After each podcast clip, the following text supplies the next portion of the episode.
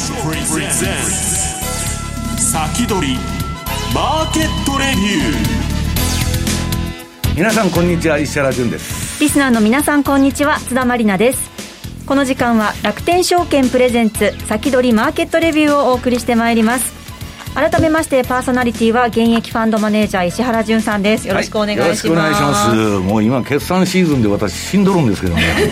お忙しそうですよね。いやいや、もう目から火が出てる、ずっと息切れしてません？ええ、いやそれはいつでもあのギリギリに来るというのはいつもと変わらない。そういうことですか。今日もよろしくお願いします。はい、よろしくお願いします。そして今日のゲスト、楽天証券株式デリバティブ事業本部長土井さんにお越しいただきました。土井さん、今日もよろしくお願いします。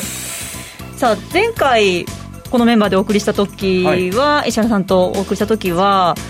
大統領選どうかっていう話をしていて、うん、まあ、まだ決まってないんだけど、まあ、敗北宣言してないんだけど、まあはい、あのバイデンがまあどうにも、まあ、あの政権取りそうだから、はい、前回の話ではまあ土井さんバイデンがなったらこういう銘柄というのは挙げてたわけですけど、はい、さて今回はどうでしょうかと。ここからどうなっていくんでしょうか。そうですね。まあ、もうここまで結果出たんで、はい、で結構いいニュース流れてるじゃないですか、うん、一番私嬉しいのがイエレンさんがイエレンでしょ。だいぶ大事になりそうだっていう、本当に安堵の声が、はい、バブルの守護神と言われてる人で何があっても金利上げないと、はい、イエレンさん上手なんですよね。金利も上げてたんですけど、えー、あの今までの方々と違ってこうタイミング見てにかい待ってから上げるとかすごいうまいんですよ。あの人だから歴代の エフアールビー議長で唯一暴落の洗礼を受けなかった。確かに逃げ切ってますからね。あとはみんな暴落食らってんだけど、はい、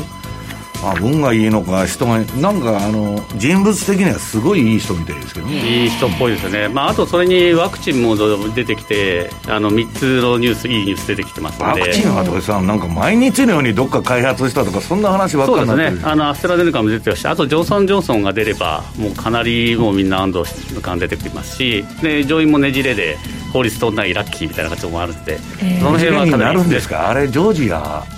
まあ、いっこ取ればあの過半数なんで、まあまあ、ふたつあるんで、えー、その辺はかなり硬そうだってみんな読んでるんでしょうね。うん、まあ、この後どうなるのかじっくりとお話今日も伺っていきたいと思います。さてこの番組は YouTube ライブでも同時配信しています。動画配信についてはラジオ日経番組サイトからご覧いただけます。また番組ホームページからは随時質問などを受け付けています。番組宛てメール送信フォームからお寄せください。今日も投資に役立つ話題を厳選してお送りしていきます。それでは番組進めてまいりましょう。この番組は楽天証券の提供でお送りします。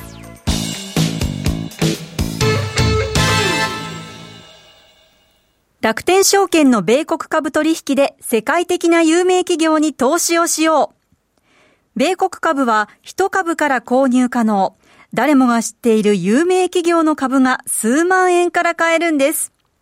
配当金の支払いを年よんかいとしている企業が多いのも米国企業の特徴。配当を楽しみにお取引できますよね。楽天証券にすでに口座をお持ちなら、特別な手続き不要でそのまますぐにお取引ができます。日本円を米ドルに換金する必要もなし。しかも手数料は約定代金の ゼロてんよんきゅうごパーセント。最低手数料なんとゼロえん。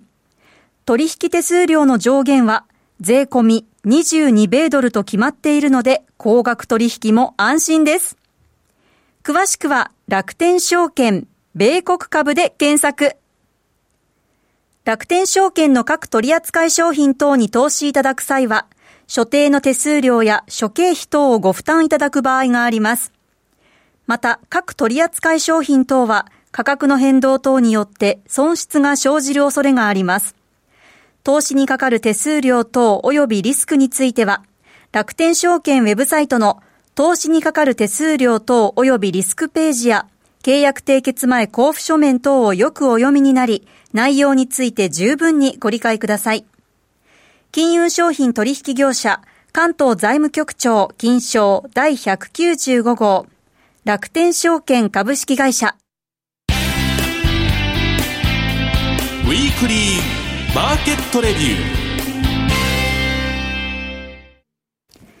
ささあここからは楽天証券株式デリバティブ事業本部長土井正嗣さんにこれからのマーケット戦略についてお話を伺ってまいります。よろしくお願いします。はい、えーとこれからのマーケット戦略で、まあ、お客様の皆様に大変いいニュースがありまして、はいえー、私ども の, あの手数料コースでいちにち定額ってコースがあるんですが、はい、今までごじゅうまんえんまで無料だったんですが、うん、今後ずっとひゃくまんえんまで無料になりまして、えーそれは出血大サービスじゃないんですか。でじゅうにがつなのかからスタートです。これあのなんでじゅうにがつまでになったかっていうと、はい、あの一連のこうセキュリティの問題あったじゃないですか。お金出されちゃうって、そこをああのまずしっかり直そうということで、なるほど。でじゅういちがつ終わりに直し終わったので、えー、これで満を持して、はいえー、じゅうにがつなのかから、えー、無料範囲拡大ということなんで、えー、皆さんこれぜひうまく使っていただければと思います。で無料になるんで、えー、手数料の分ですね、えー、お得になるんですけども、まあ、イーティーエフ 買ったりしてそれをまた貸し株にして、えー、収益を上げるということに使っていただければと思います。であと、まあ、イーティーエフ といえばですね、今週末に イーティーエフ カンファレンスというのもありまして、でこちらのどなたでもいつでも参加できますので、えなんと朝のくじから、えー、ろくじぐらいまでじゅうよにん出てきて話します。えーえー、私はなんと最初のごふんしか挨拶がないっていう最初のごふんでえそれで土井さん終わりなの、えー、私はあとその日は監督になりますんで、えーまあ、そこをただいろんな会社さんのお話一気に聞けるので、あのシンガポールからも来られますし、日本の イーティーエフ のベンダーさんもいますし、海外の方もいますんで、まあ、非常にいい機会なんでぜひ、えー、話を聞いてください。まあ、イーティーエフ といえばっていううち の, あの山崎さんも出ますし、香川さんも出るんで、うんそれからもう来年のことを言うと鬼が笑っちゃう時期になっちゃったんですけど、新春講演会でこちらいちがつここのかにありますので、えー、ぜひお申し込みください。あの、まあ、満単位の参加になると思うんですが、ネットなので、えー、どんどん入れますん で, でこちらはちょっと大物がいっぱい出るん で, でかつふたつラインで流すんで、あの番組ふたつ流れるんで、た多分石原さんも出られるんじゃないですか、ね、私も出ます、あのはい、石原さんの話もまたじっくり聞けると思います、はい、というのがメインチャンネルとサブチャンネルふたつで朝じゅうじから午後さんじにじゅっぷんまでということでたっぷりですね。これはまたいちねんの初めなんで、この辺でがっちりいろいろと、はい、でもネットでやるって変な感じで、普通横浜じゃないですか。そうですね、あれでいちねん始まったなっていう感じなんですけどね。今年はネット開催ということで、まあ、全国からご覧いただけますからね。そうなんですよ。かえってあのいろんな地方の方々がすると、いつも都心でやってんじゃないのっていうのがあったじゃないですか。それがネットだと、まあ、あのいくらでも見れますし、まあ、そういったところで逆にあのちょっとこの状況を楽しみながら、えー、参加できるかなというふうに思います。はい、ぜひ詳しくは楽天証券のホームページからご覧いただければと思います。はいはい、で今日の話はあの実は最近ちょっとこう円高に行きそうな感じがあったじゃないですか、うんまあ、若干今戻してるんですけど、でじゃあ円円高になったらどうしようかっていうのを、まあ、今日お話ししようと思ったんですね。で、えー、と次のスライドにあると思うんですけども、あの日経平均ってやっぱりあの海外関連の銘柄が多いので、え米ドルで円高になると下がっちゃうなってイメージ皆さんお持ちだと思うんですね、うん、でこの赤い線と黄色い線、赤い線が日経平均で、まあ、なんとなく円高になると下がって円安になると上がるっていうのが、えーまあ、だいたいショックの時に売られちゃうん で,、うんうんうん、で株は売られて円高になると。でそういうところがあの実はどうかっていうのを、アメリカ株とに日本の日経平均と、それから米ドルの月次のリターンの相関を調べると、はい、結構びっくりするんですけど、言われる当然なんですが、はいまあ、日経平均と エスアンドピー って れいてんろくよん なんで、まあ、相関あるんですよ、うんまあ、米株上がると日経が上がる、まあ、今日もそうだったんですが、うん、で日経平均と米ドルって れいてんさん なので、まあ、ちょっとあると、はい、やっぱり米ドルがあのまあ、円ですね、円が、えー、強くなると日経平均は下がるし、円が弱くなると上がるっていうのはある。でもっと驚きでも当然なのが、はい、米ドルとあの、まあ、ドル円のレートと エスアンドピーごひゃく、はい、全然関係ない全然関係ないれいてんれいよん だから。でこれどういうことかっていうと、はい、アメリカから見るとどうでもいいと、ね、いうことですよね。だからやっぱり日本の株投資する方はあのドル円相場気にされるんですけど、アメリカ株から見るとドル円相場あんまり関係ない。アメリカ人で為替気にする人っていませんよね。そうなんですね。ああのドルが世界の通貨だからそうそうドルが中心なんです世界の中心なんで、ねはい、でどういう関係で皆さんのこうそういう認識が出来上がるかっていうのをフェーズ分けてみたのが次の、えー、スライドなんですが、はい世界的なリスクオン、まあ、今日みたいな感じですよね、はい、でリスクオンになるとアメリカ株は上がる、日本株は上がる、でドルが強くなって円安になると、これはまあリスクオンですよね、はい、でリスクオフはその逆なんで、もうクラッシュだから全部売ると、うんうんうん、でドルも売りたいから売る相手何かないかなって探すとユーロとか円しかないんで円が買われちゃうというのがリスクオフなんですね。でこれがあのピンクの時期ですね、だいたいクラッシュの時期になります、はい、でそうじゃない時期っていうのが黄色の時期で、実は今この時期じゃないかと思ってるんですけども、はい、アメリカ株は上がると、うん、でも円高だと、はい、これどういうことですか。これがややこしいんですよこの上ふたつはどうしたら簡単だと、ね、誰でもが理解できると、今の為替の動きは何なんだと。そうなんです、株とね、じわじわじわじわ円高に来てるのに、はい、日本株も上がって米株も上がってるじゃないですか、えー、だからこれリスクオンっていう状況っていうよりは、まあ、臨転機の大きさの違いかなと。量、量の比較と。アメリカの方が経済が大きいんで、もうぐるぐる回し始めると、うん、どうしてもドルの方が多くなると。そうなってくるとドルが安くなって、でもアメリカから見るとドル円レート関係ないから米株は上がるということですよね。で米株が上がってくると、まあ、今日みたいにこうついていくといいんだけど、やっぱり円高になると日本の会社ってこう連結じゃないですか、あの連結、アメリカの会社の売り上げは下がる、利益が下がる、で輸出してたらもっと損する、だからどうしても日経平均は重しになってくるっていうのがこの黄色の時期なんですね。でこういう時によく エフエックス 投資をやってる方からすると、じゃあ円高だどうするとかでいくんですけど、株の投資家から見ると実はそうでもないんですよ、はい、っていうのはあのちょっと例下にこう上げたんですけど、はい、次のページでやっぱひゃくごえんがひゃくさんえんになったと、はい、そうするとあにえんも動いたじゃないですか、うん、でもにえんしかだから いってんきゅうパーセント なんですよ。で米株で いってんきゅうパーセント って毎日動くじゃないですか動きますね。だからあだからこのここの時も今みたいにちょっと円高に触れてるんだったら、えー、アメリカ株に投資するんだとちょっと得、あくまでちょっとなんですよ、うん、もういちにちで じゅっパーセント とか にじゅっパーセント 動く銘柄もあるからほんのちょっとなんですね、えー、でドルベースで投資してで儲かったらドルのままにしとけば別に気にしなくていいと。で大体どっかのタイミングでもう一回円が安くなるから、その時に円をドル、あ、円、ドルから円にすれば別にいいということは、株に投資するタイミングと為替で円転するタイミングをちゃんとずらして考えればいいと。ああなるほど。でこの辺を一緒にしちゃうとああ大変だになるんですけど、えーまあ、先ほどのようにドル円レートと米株関係ないってことは、アメリカがガンガン金吸ってんだったら米株上がるだろうと、じゃあ米株投資しといてドルで増やしといてで後で儲けましょうっていう、そういう考えですね、まあ、今は関係ない。本当になんかリスクオフになってね、めちゃくちゃな円高にならない限り為替レートは米株やってても今ほとんど関係ないですよね。そんなに動かないですしね。やっぱそこのところはレバーもののにじゅうごばいかけた エフエックス は別ですよ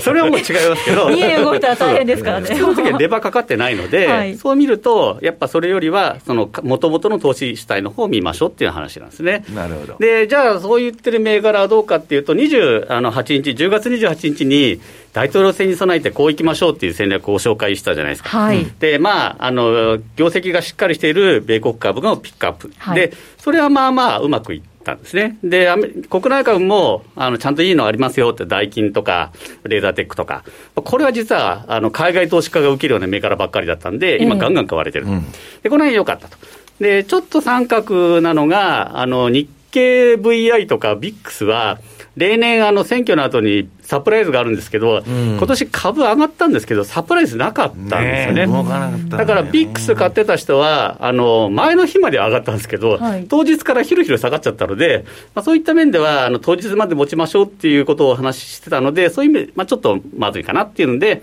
えー、前日リグってればまあ三角ぐらいという感じですね。で最後のオプションの両立て、これですよね、オプション戦略、うん、もうガンガン動いて、はい、でボラもその日ちょっと上がったので、はい、ちょっと見た感じは じゅっパーセント はどれてたかなって感じですね。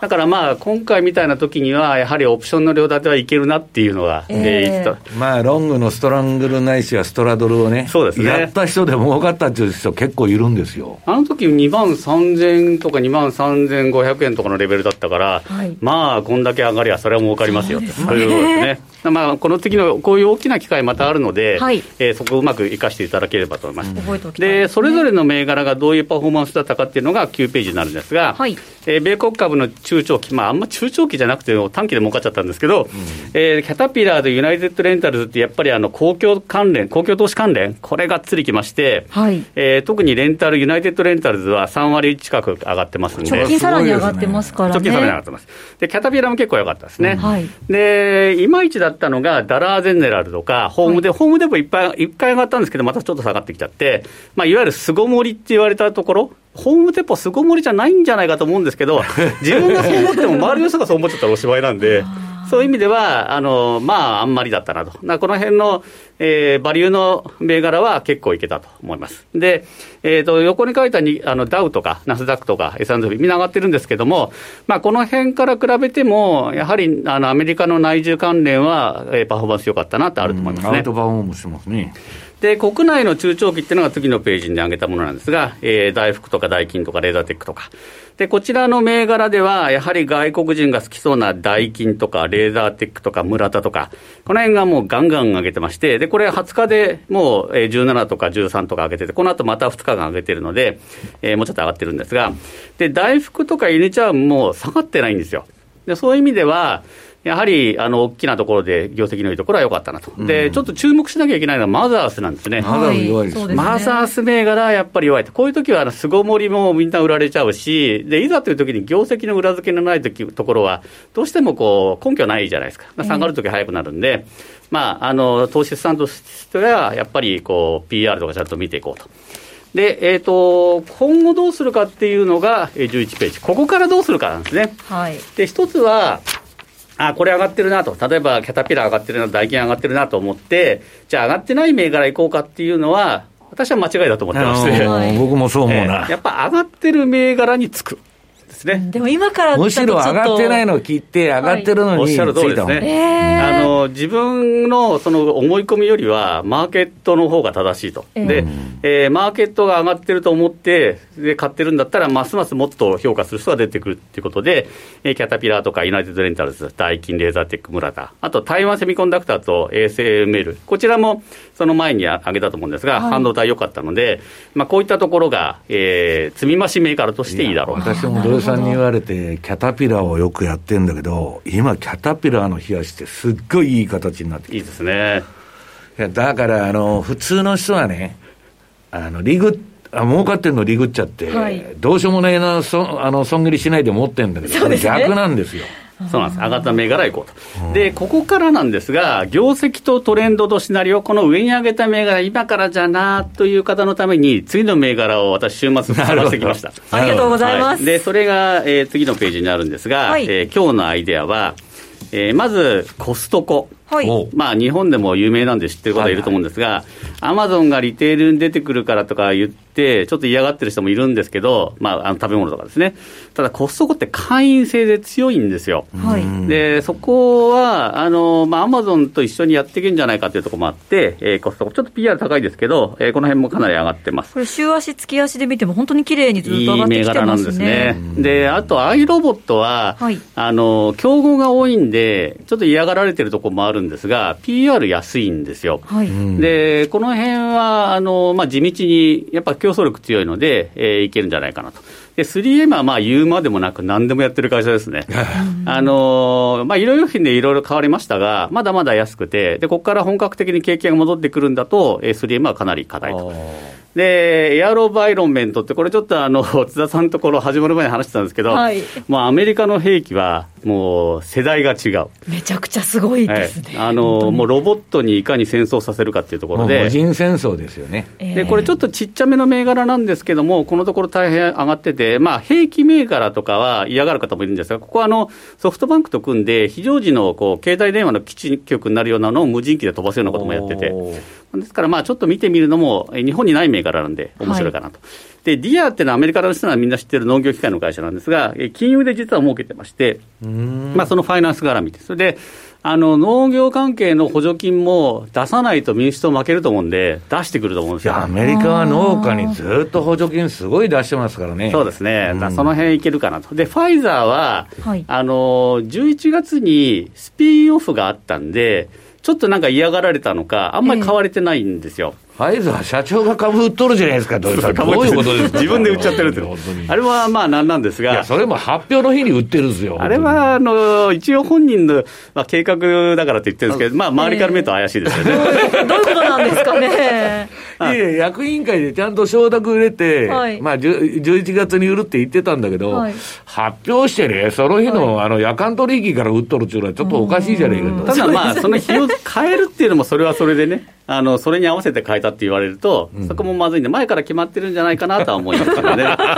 でここ何があのいいかっていうと、はいまあ、今あのワクチンで、えーまあ、ファイザーとアストラゼネカと、まあ、モデルナとか上がってるじゃないですか。でファイザーの、まあ、ものは、えー、とあんまりこう業績にこう反映されてこの株価に反映されてる感じがまだないんですよ、えーまあ、これだけの銘柄なのに。だからまあそういったところを考えるとあの ピーアール 安いですよね土井さんね。あのこれはそのいろんな短期的な面もあるんですけども、まあ、全体的には本格的にワクチンが世界的に売れたらもっとがっつりくるんじゃないかとは言われてますね。私あのファイザーとロシュ ず, ずっと持ってるんですよ。でそれはね遺伝子関連で買ったんだけどずっと持ってるんですけどねもっと上がってほしいですねこれね。そうですね。だからそういった面ではあの、まあ、若干出遅れ感はあるんですが、まあ、長期もそんな悪くないので、まあ、それもいいのかなというふうに思いますね。ですからまあ今回はバリュー株中心にトレンドを回っていい銘柄というのをちょっと選んでみたのであのお言葉のハヌマンさんすいませんビックス買って損切りさせちゃいましたけども、まあ、そういうことないようにですね、はい、ちょっと銘柄選んでみたんでこの辺を参考に投資していただければと思います。なるほど、はい、今回もいい銘柄を教えてもらいました、ね、そうですね安定的な銘柄ばかりですよね。僕はあの土井さんに聞いてチャートのいいやつを買うんですよ、ええええ、確かにでもこれチャートさっと見たんですけど結構綺麗な形の、うん、そうなんですね。やっぱり他にあの ピーアールひゃくばいとかごひゃくばいとかあるじゃないですか、はい、であと赤字の銘柄最近多いんですよ、うん、だそれを買った時ってあの下がり始めた時にどこで止まるかがわからないのと、うん、あの一時期のタイマー銘柄みたいにもうどんどんどんどん下がってってももう自分で見ててもいくらなのかわからなくなるじゃないですかそういうのはやっぱ裏付けがある銘柄の方がいいのであの、まあ、当然上がってるからテスラもっと行こうとしてもいるんですけど、まあ、ちょっとそこは私の投資スタンスと合わないので合わないだからそう、まあ、いろんなやり方あると思うんですよ。勝てば官軍なんで、はい、だからあの赤字でもいいんだけどキャッシュフローのまずいとこはちょっと悪くなるともう一発で悪くなっちゃうんでね。あのどんどん資本食い潰していく会社もいっぱいあるんで、えーまあ、その辺はちょっと気をつけてみた方がいいと思いますはいわかりました。以上ウィークリーマーケットレビューでした。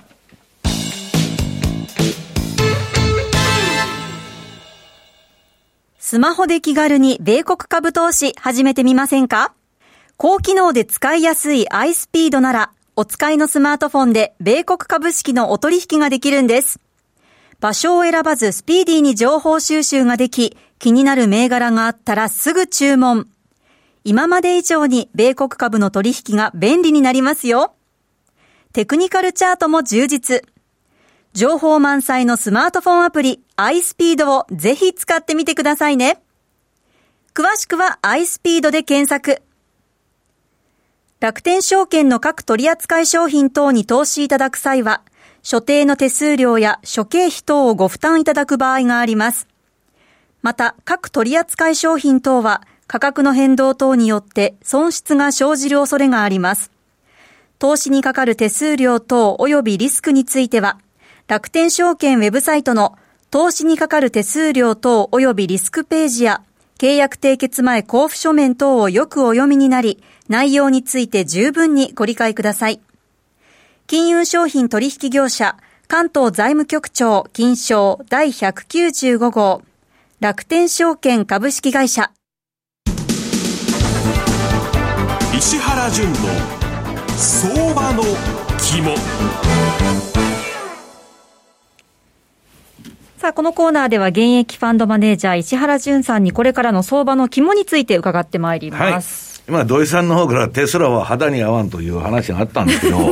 私もねテスラ何回か売って担がれましてね、はいえー、もう絶対潰れるっつってレポートが来るわけですよ、えー、これは売りだと、えー、売るでしょう、やられるので、ついこの前までこんなもんねにひゃくドルくらいの銘柄だったんですよ。いつでも見ても同じ値段だなと、はい、でここに来てね、あの環境の問題からバンバン金が入るようになったり、えー、まあもうバックに中国ががっちりついてんで、まあ非常に調子よくてね、この前はあのロケットも上げましたし、そうですね。まあスペース X の方でね、えー、イーロン・マスクっていうのはまあとにかくすごい男なんですよ、はい、まあ言ったことを実現していくっていう、ね、まあトランプと似てる、まあ言ったことはやると。でそれはともかくね、まあそうは言ってもですよ、えー、ビル・ゲイツを抜い、抜いて世界でにいの金持ちになりましたと。それもいちねんはんまえにそうなるって言っとったの、えーで今度時価総額もね、えっとなんだっけ、ごせんおくドルを突破しましたね。株価も年初来でろくばい超に、うん、ただし土井さんが言われるように、はい、会社はねややノリと勢い、えーね、財務的な裏付けは非常にやばいと。でテスラの株っていうのはにひゃくドルでもごひゃくドルでもひゃくドルでも何もおかしくない、はい、という、まあ、売られたらそこら辺まで売られるだろうし、だからちょっと怖いんですけどね、トレンドという意味では、私はその長期に持つ云々じゃなくて、資料の、えー、っといちページか、はい、えー、っとこのテスラの冷やし見てもらうと、はい、これこの前まで調整相場だったの。一回すごい買いトレンドがあの夏場に出てガーッと、はい、で今年はまあテスラとにかく利益が出てますんで、今までずっと赤字だったのが、ねうん、赤字から黒点しただけでもすごいですけどねよく黒点したなとで、まあ、ずっとあの青い標準偏差のラインと赤の エーディーエックス が下がってあんまトレンドが出てなかった、ちょこっと売りてるトレンドが出かけたんですけど、はい、今低い位置からこの エーディーエックス 平均方向性指数と標準偏差スタンダードディビエーションが両方上がっとる、はい、これ目つぶって乗らなあかんというチャートの順張りで言うとね、えー、持ち合い離れの方なんですよ。でこれを私はまああのツイッターとかでもね、テスラの動きをよーく見とかないとダメだと。テスラが上がりだしたらバブルすると、はい、でまあ一回落選したんですけど、予定通りあの土井さん エスピーごひゃく に採用されましたですね。そうですね最近 の, あの日経平均もちょっとあれっていう銘柄がいっぱい入りますからねそうそうそうそうわけわからん選考が多いんだけど、はい、ロビー活動やっとるんかいと。いやそれはともかくね、はい、えー、っとでね週足見るとね、はい、これ普通相場っていうのは大きなトレンドの後にすぐまたトレンドっていうのは出ないんです、はい、一旦しかるべき調整をしてから上げるっていうパターンが多いんだけど、これ今ねボラテリティレベルがむちゃくちゃ高い。この標準偏差の青いライン見てるとすごいボラテリティレベルなんですけど、はい、一本一本のロウソクの足がでかくなってるでしょ急に。そうですね。それまでと比べてね、はい、そのチャートの左側と比べてで、そっから今標準偏差と エーディーエックス がまた上がりかけとるんですよ。こういう相場ってね、はい、下手すると爆発的に上がる。まだまだ上がる可能性ある。可能性ある。で、そ、それでまたニューヨークダウだとか エスピー もそれについていくようなね、えー、動きになってもおかしくない。ただね、ちょっとあの米株もまあ世界的に株は上がりすぎてるんでリバランスが出るんですよ、うん、決算末でじゅういちがつとかじゅうにがつ、特にまあ投信関係とかだから株をちょっと減らして債券に行く動きもあるんで、はい、多少ブレるかもわかりませんけど、それでね、えっと、次日経平均、はい、これはね世界でも有数の強い市場になってまして、えー、土井さんなんで日経平均で上げてるんですか。うん、まあ、あの今は、えーまあ、外人の買いが入ってきたからとは言われてますけど、はい、まあ、他の国に比べて割安とか後付けの利がいっぱいついてますね。まあ、なんかそんなパッとした銘柄があるわけじゃなくて、アメリカみたいにな ん, なんだかよくわからないけどこの、えー、バリュー株が上がって日本株もただまあ外人好み の, そのいい銘柄村田とかああいうところはやっぱ入ってくるので、あそこはねガンガン来ます、まあ、そこは買われるとその寄与度が大きいということですか。やっぱ値傘株の寄与度高いので、まあこれねすごいターボが効いたように急に上がりだしまして、ね、はい、あっという間にお別れの時間が近づいてきてしまいましたの で, その後はまた延長戦でいきますんで、はい、この後 YouTube ライブでの延長配信も引き続きお付き合いください。この番組は楽天証券の提供でお送りしました。